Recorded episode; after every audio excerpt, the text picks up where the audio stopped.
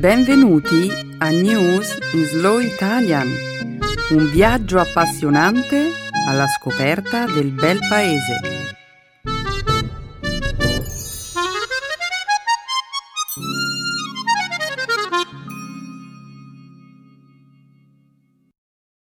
È giovedì 9 agosto 2018. Benvenuti a un'altra puntata del nostro programma settimanale. News in Slow Italian. Io sono Carmela e insieme al mio amico Marcello avrò il piacere di presentare la puntata di oggi. Un saluto a tutti i nostri ascoltatori. Ciao Marcello. Ciao Carmela, benvenuti alla trasmissione. Nella prima parte del programma discuteremo di attualità. Inizieremo analizzando la situazione dei paesi europei in seguito alla decisione del presidente Donald Trump di voler reintrodurre le sanzioni contro l'Iran. Continueremo poi parlando del decimo anniversario della guerra tra Russia e Georgia. Poi vi racconteremo del singolare furto della prestigiosa medaglia Fields a uno dei vincitori poco dopo la sua consegna. E infine rimanendo in tema di rapine, concluderemo con la notizia del furto di due corone reali e un globo imperiale, appartenenti alla famiglia reale svedese della cattedrale di Strangà, a Stoccolma, in Svezia. Due furti davvero affascinanti. Non vedo l'ora di discuterne. Cosa ci trovi di tanto eccitante? Beh, tutto possiamo analizzare il caso e poi divertirci a fare qualche ipotesi sulle identità dei responsabili. Ok, sono sicura che riuscirai a sorprendermi con le tue intuizioni da investigatore. Ma ne parleremo tra un momento. Adesso continuiamo a presentare il programma. La seconda parte della trasmissione sarà dedicata alla cultura e alla lingua italiana. Nel segmento dedicato alla grammatica ascolteremo un dialogo con molti esempi di verbi modali. Dovere, potere e volere. Infine, concluderemo il programma con un'altra espressione idiomatica italiana. Tutto sommato. Benissimo, allora cominciamo con il nostro programma. Sì, Marcello. Diamo inizio alla trasmissione.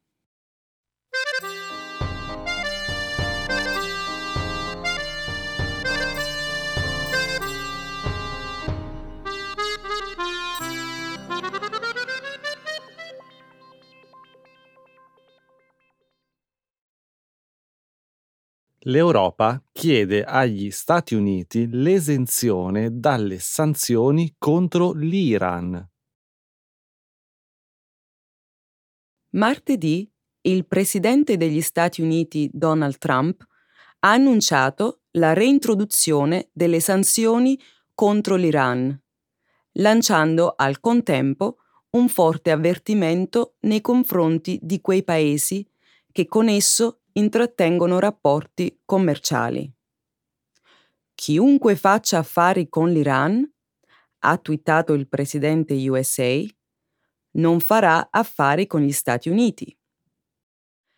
Le aziende europee che non si adegueranno alle imposizioni di Washington rischiano di subire pesanti rappresaglie potrebbero infatti essere tagliate fuori dal sistema finanziario statunitense e diventare oggetto di altri provvedimenti punitivi. In seguito alla decisione degli Stati Uniti e di altre potenze mondiali di revocare nel 2015 le sanzioni imposte a Teheran, le aziende dell'Unione Europea si sono impegnate a investire decine di miliardi nel paese iraniano. Nel 2017 l'Unione Europea ha esportato in Iran quasi 11 miliardi di euro in beni, aumentando il valore delle esportazioni verso il paese del 66% rispetto al 2015. Un valore circa 100 volte superiore rispetto alle esportazioni statunitensi in Iran dello stesso anno. Lo scorso martedì i ministri di Gran Bretagna, Francia, Germania e Unione Europea hanno fatto richiesta al presidente Trump di rinunciare alle sanzioni che colpirebbero i settori chiave dell'economia europea. L'energia, l'industria automobilistica, l'aviazione civile e le infrastrutture. In aggiunta a questo, è stato chiesto all'amministrazione statunitense di riconoscere pubblicamente la volontà di escludere dalle sanzioni le industrie del settore farmaceutico e sanitario. È ovvio che in merito alle sanzioni sull'Iran, noi europei abbiamo una visione diversa rispetto agli americani. Molti di noi temono che il ritiro degli Stati Uniti dall'accordo sul nucleare iraniano del 2015 possa rendere il mondo più pericoloso. Non la pensiamo allo stesso modo. Non c'è nulla di male in questo. Ma adesso le aziende europee sono davanti a un bivio. Scegliere di continuare a esportare beni in Iran oppure rispettare le sanzioni imposte dagli Stati Uniti. Ma dai! Non è veramente una scelta. Pensi sia davvero possibile convincere le grandi aziende europee che nel mercato americano hanno grossi interessi economici a violare le sanzioni imposte da Washington? rischiando poi di subire le cosiddette sanzioni secondarie? No, hai ragione, è un'eventualità da escludere. Le aziende francesi come Total, Peugeot e Citroën hanno già fatto sapere che non faranno più affari con l'Iran, a meno che Washington non conceda loro delle esenzioni speciali dalle sanzioni secondarie. La tedesca Siemens, che produce prodotti sanitari, industriali, energetici e automobilistici, ha già annunciato che non accetterà nuovi ordini dall'Iran. Questa settimana un'altra società tedesca, la Daimler, ha confermato di essere in procinto di cessare le proprie attività nel paese. Per quanto riguarda le aziende italiane, anche le ferrovie dello Stato e Ansaldo Energia hanno deciso di interrompere i loro rapporti commerciali con l'Iran.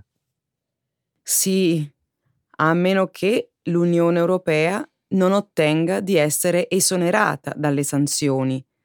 La maggior parte delle aziende europee si sottometterà al volere degli Stati Uniti e smetterà di fare affari con l'Iran. Il denaro ha potere su tutto, Marcello.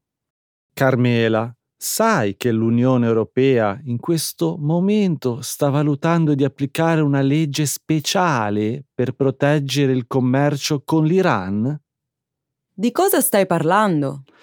L'Unione Europea potrebbe applicare il cosiddetto Statuto di blocco, una norma che consente di bloccare le sanzioni statunitensi, permettendo alle aziende europee di proseguire gli scambi con l'Iran. La legge fu introdotta per la prima volta nel 1996 per proteggere gli scambi commerciali con Cuba. Durante il periodo dell'embargo americano contro Cuba? Sì. Hmm. E l'Unione Europea sta seriamente considerando l'eventualità di rintrodurla? Penso di sì. Il provvedimento mira a neutralizzare gli effetti extraterritoriali delle misure punitive volute da Donald Trump, imponendo alle aziende di non rispettare le sanzioni statunitensi. Inoltre, avrebbe il potere di invalidare in Europa l'effetto di ogni sentenza emanata da corti straniere, compresa quella statunitense.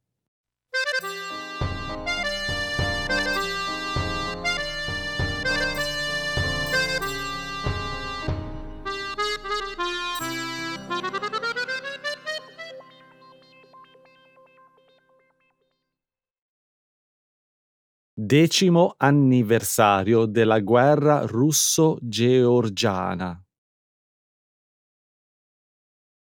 A dieci anni dal conflitto russo-georgiano per le due regioni separatiste dell'Abkhazia e dell'Ossetia del Sud, martedì scorso la Georgia è tornata a condannare la continua aggressione e l'occupazione russa di una parte del proprio territorio.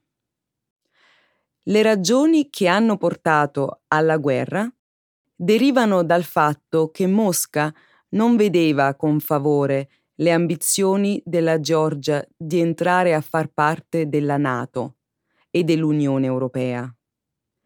La spirale di accuse e tensioni è poi culminata in un conflitto che ha avuto inizio il 7 agosto 2008 ed è terminato il 16 agosto.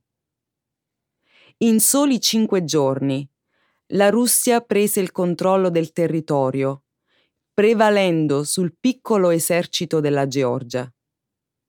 Grazie all'opera di mediazione dell'allora presidente francese Nicolas Sarkozy, le ostilità si conclusero con un cessate il fuoco.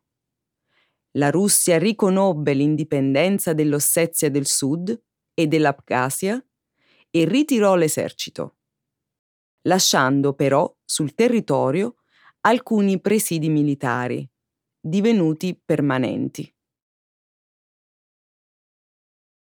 La gente ha dimenticato questa guerra, Carmela, e il mondo occidentale ha pagato a caro prezzo tutto ciò. Non capisco cosa vuoi dire. Sto dicendo che ignorando l'occupazione russa in Georgia, l'Occidente ha di fatto incoraggiato Mosca a iniziare la guerra in Ucraina. Mi stai dicendo che l'annessione della Crimea alla Russia si sarebbe potuta evitare se l'Europa e altri paesi avessero agito adeguatamente durante il conflitto russo-georgiano dieci anni fa? Sì, sto dicendo esattamente questo. Hmm, Potresti avere ragione, ma non tutto è perduto. C'è qualcosa che andrebbe fatto adesso. Accettare la Georgia nella Nato. Unione Europea è Nato. I risultati di alcuni sondaggi condotti in Georgia negli ultimi mesi suggeriscono che il 75% degli intervistati vorrebbe il paese all'interno della Nato. Il procedimento di adesione, tuttavia, richiede tempo.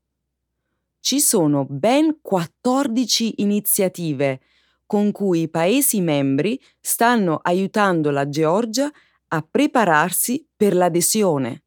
Ottimo! Prima la Georgia verrà annessa alla Nato, meglio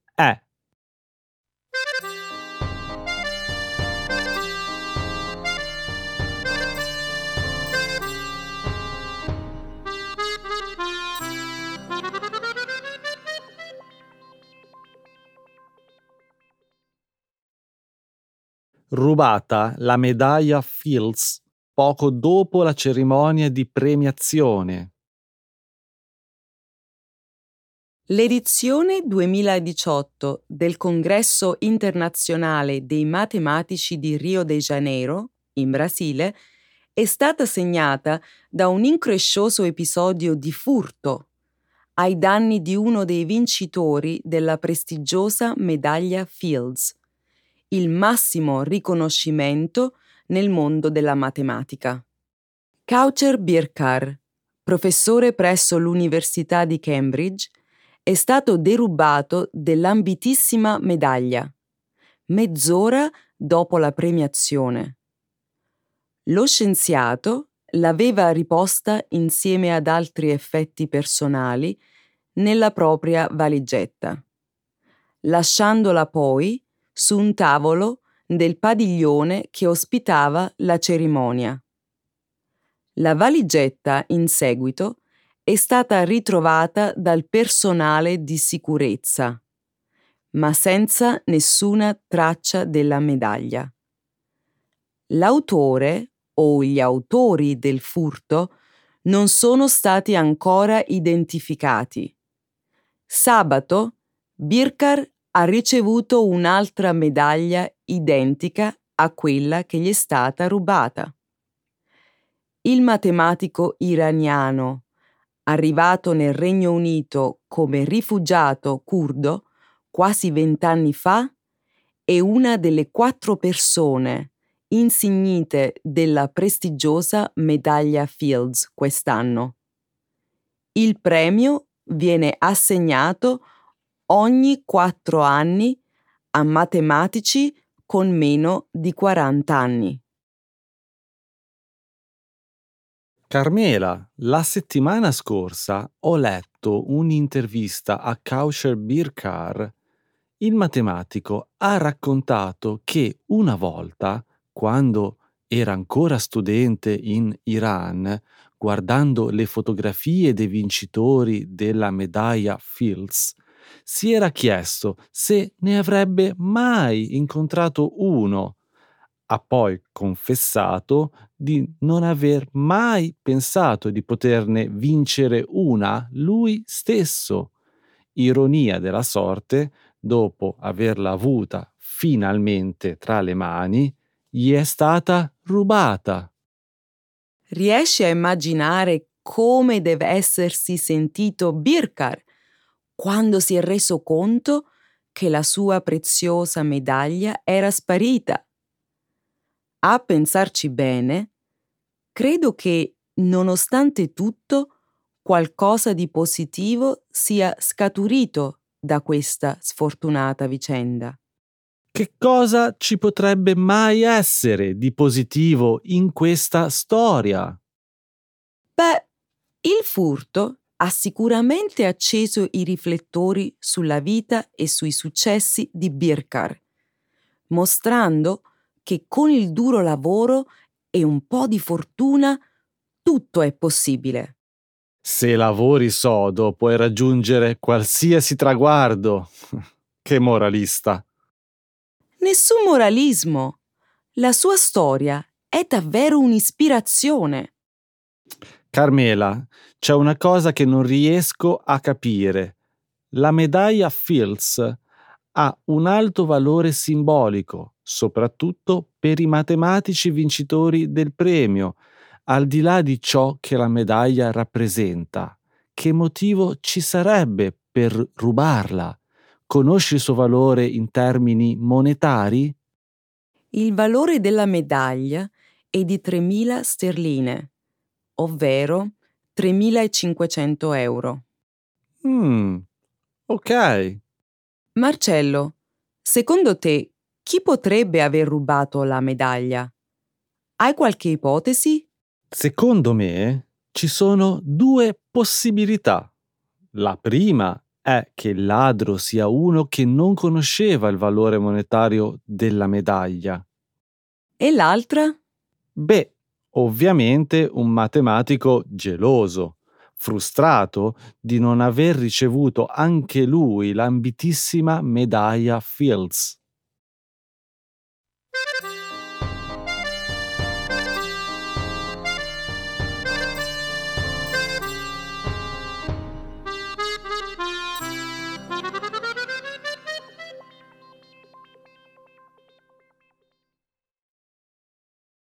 Spettacolare furto in pieno giorno dei gioielli della corona svedese.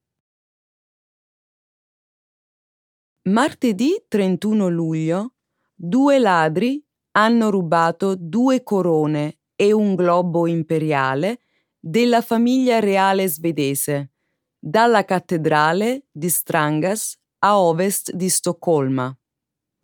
I gioielli, dal valore inestimabile, erano stati creati in occasione della cerimonia funebre di Carlo IX e Cristina, regina di Svezia, agli inizi del 1600. Dopo il furto, i ladri sono riusciti a darsi alla fuga, scappando a bordo di un motoscafo. Il furto è avvenuto verso mezzogiorno, quando dentro la cattedrale c'era poca gente. I ladri hanno rotto la teca che custodiva i gioielli, facendo immediatamente suonare l'allarme. I testimoni presenti hanno raccontato alla polizia di aver visto i ladri scappare in bicicletta in direzione di un motoscafo ormeggiato vicino al lago Malaren, a pochi metri dalla cattedrale. La polizia ha allertato subito l'Interpol, che ha dato il via a una massiccia operazione di ricerca internazionale. Lunedì il tabloid britannico Express ha riferito che la polizia è riuscita a recuperare parte del bottino a nord di Stoccolma, dopo aver rintracciato uno dei ladri grazie a tracce di sangue lasciate sulla scena del crimine. Un furto di gioielli, un motoscafo, una ricerca internazionale. Wow! Sembra la trama di un film di James Bond. In realtà è la seconda volta in solo cinque anni che la corona svedese subisce un furto. Un altro episodio simile è accaduto nel 2013, anche se in quell'occasione i gioielli furono restituiti in modo anonimo, pochi giorni dopo. Beh, sappi che questa non è la storia più strana che ho sentito in merito a furto di gioielli della corona. Hai mai sentito parlare di Thomas Blood? Il ladro che nel 1671 rubò i gioielli della corona inglese. No, non conosco questa storia. Thomas Blood era un irlandese che giunse in Inghilterra per combattere nell'esercito di re Carlo I durante la prima guerra civile inglese. Lui. Aspetta! Blood prima combatté per il re e poi gli rubò i gioielli? In realtà, dopo aver capito che re Carlo I avrebbe perso la guerra, decise di cambiare schieramento. Il furto di gioielli avvenne molti anni dopo. Ok, continua pure. Dopo la guerra, Thomas Blood si guadagnò da vivere facendo furti e svolgendo altre attività criminali. Poi, un bel giorno, riuscì a fare amicizia con il custode dei gioielli della corona inglese. Immagino che Blood si sia servito del poveretto, raggirandolo con qualche stratagemma. Sì, Thomas Blood convinse il custode a mostrare a lui e ai suoi complici i gioielli della corona inglese. Una volta, trovatisi di fronte al bottino, aggredirono il povero custode, presero la refurtiva e si diedero alla fuga. Un tentativo che però non ebbe molto successo, visto che i ladri furono arrestati da lì a poco. E quindi finirono tutti in prigione. No, È proprio questa la parte più roccambolesca della storia. Una volta catturato, Blood si rifiutò di parlare con chiunque eccetto che con il re Carlo II in persona. I due si incontrarono e il re non soltanto concesse a Blood l'amnistia, ma gli regalò persino delle terre in Irlanda. Ma com'è possibile? Non ne ho idea. Nessuno sa cosa i due si siano detti. Beh, ho il presentimento che i ladri dei gioielli della corona svedese non riceveranno lo stesso trattamento quando verranno presi dalle autorità.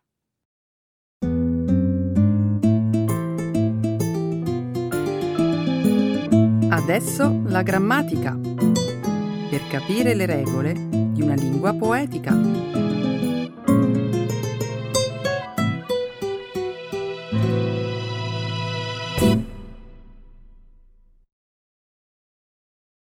Modal verbs dovere, potere and volere.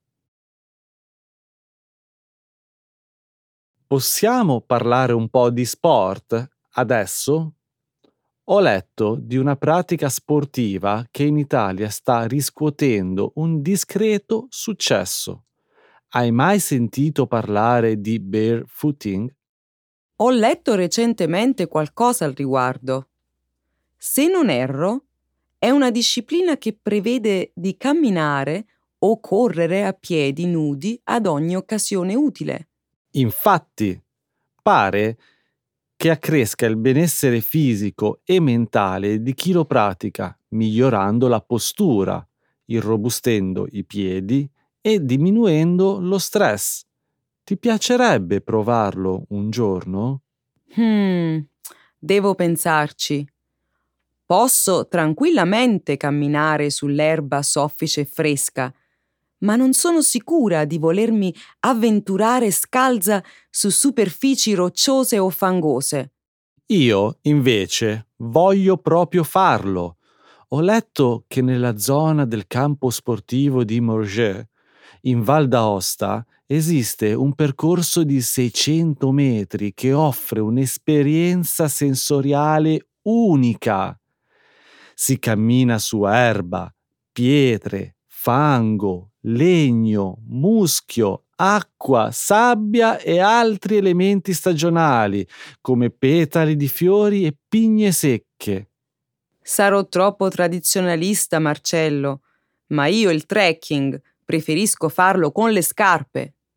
Quando si cammina su terreni scivolosi, impervi o potenzialmente pericolosi, si devono indossare le scarpe. È più sicuro. Su questo hai ragione. Tuttavia, credo che la pratica del barefooting non preveda percorsi difficoltosi. Ma questa pratica sportiva mi lascia molto perplessa, Marcello. Si corre davvero il rischio di farsi male quando non si è equipaggiati in modo consono al luogo in cui ci si trova. Hai proprio ragione.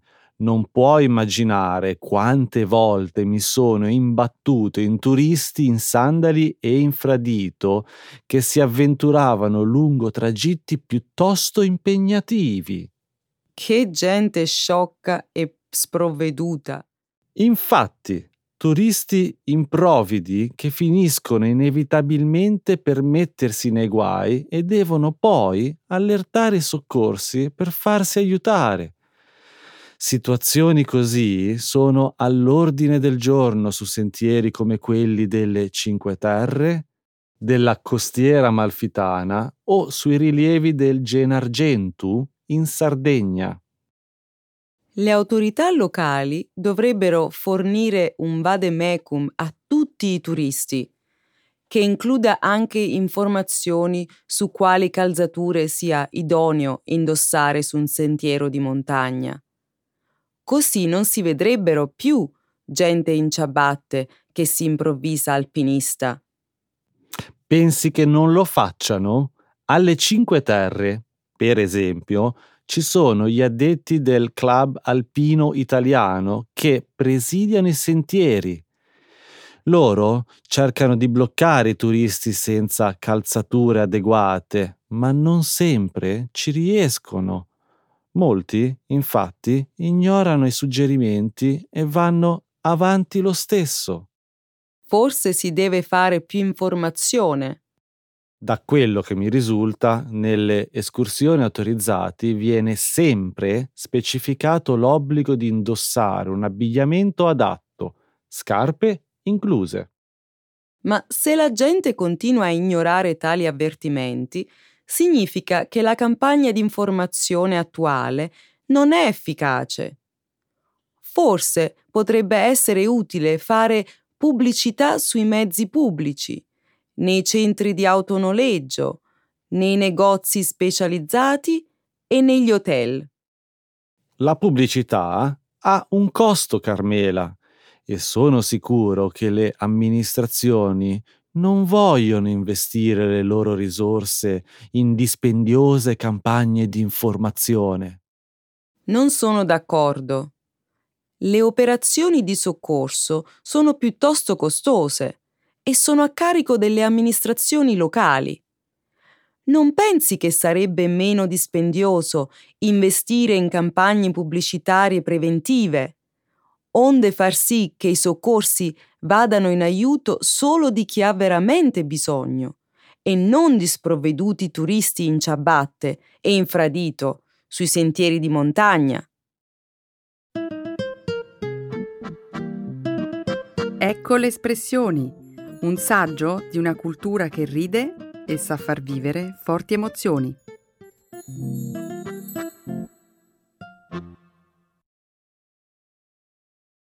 Tutto sommato, all things considered. Stavo pensando di organizzare una breve vacanza a Roma il mese prossimo ma ho paura di imbattermi in una folla di turisti in questo periodo. Tutto sommato, non so se ne valga la pena. Tu che ne pensi? Beh, ti capisco. Neanche io amo visitare posti troppo gremiti di persone. Purtroppo, soprattutto in certi periodi dell'anno, il flusso incontrollato di turisti nelle belle città d'arte italiane è diventato un grande problema, soprattutto per i residenti. So che più di una volta è stata avanzata l'idea del turismo a numero chiuso, che prevede un limite al numero dei visitatori in ingresso.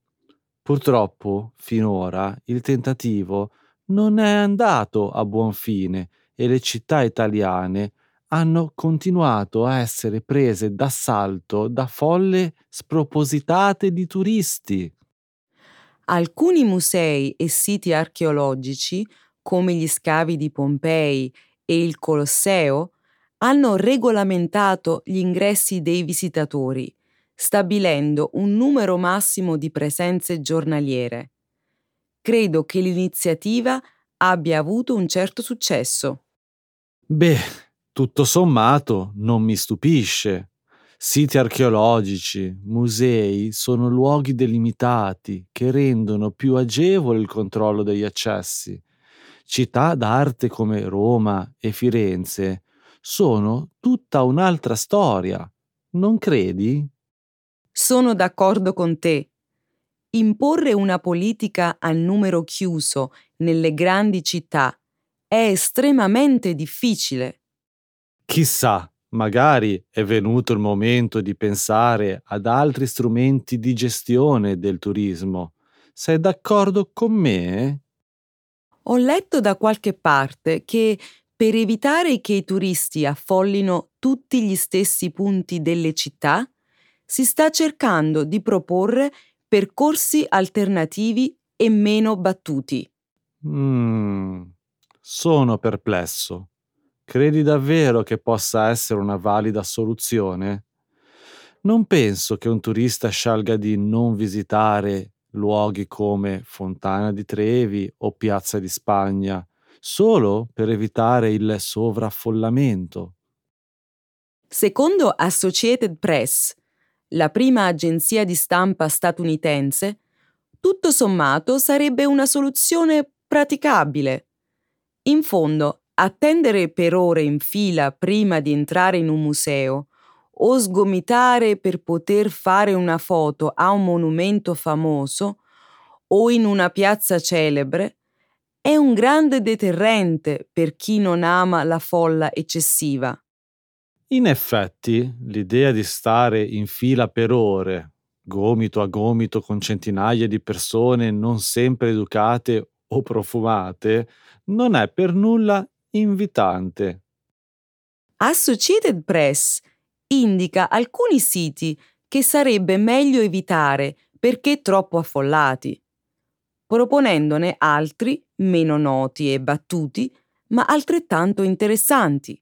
Fammi qualche esempio concreto di percorso alternativo. Invece di visitare il Colosseo, sempre troppo gremito di turisti, si potrebbero visitare le meravigliose terme di Caracalla, meno conosciute ma meglio conservate dell'anfiteatro Flavio, e dotate di mosaici incredibili. Trovare percorsi alternativi, tutto sommato, non è una cattiva idea. Il problema è convincere i turisti a seguire questi consigli. Hai ragione. Essere a Roma e non vedere i luoghi che l'hanno resa celebre nel mondo, solo per evitare la folla, non la vedo come una soluzione destinata ad avere successo. Eh sì, soprattutto chi visita Roma per la prima volta, non credo sceglierebbe mai di snobbare la Fontana di Trevi, i Musei Vaticani o Piazza di Spagna. Non lo farei neanche io, onestamente. Tutto sommato, credo che si sia ancora lontani dall'avere trovato valide soluzioni per affrontare il problema del sovraffollamento delle città d'arte.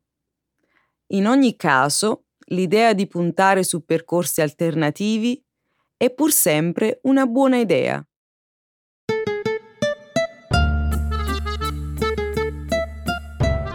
Grazie Carmela, questa è stata proprio una bella chiacchierata. Ci vediamo presto, magari la prossima settimana. Ciao a tutti!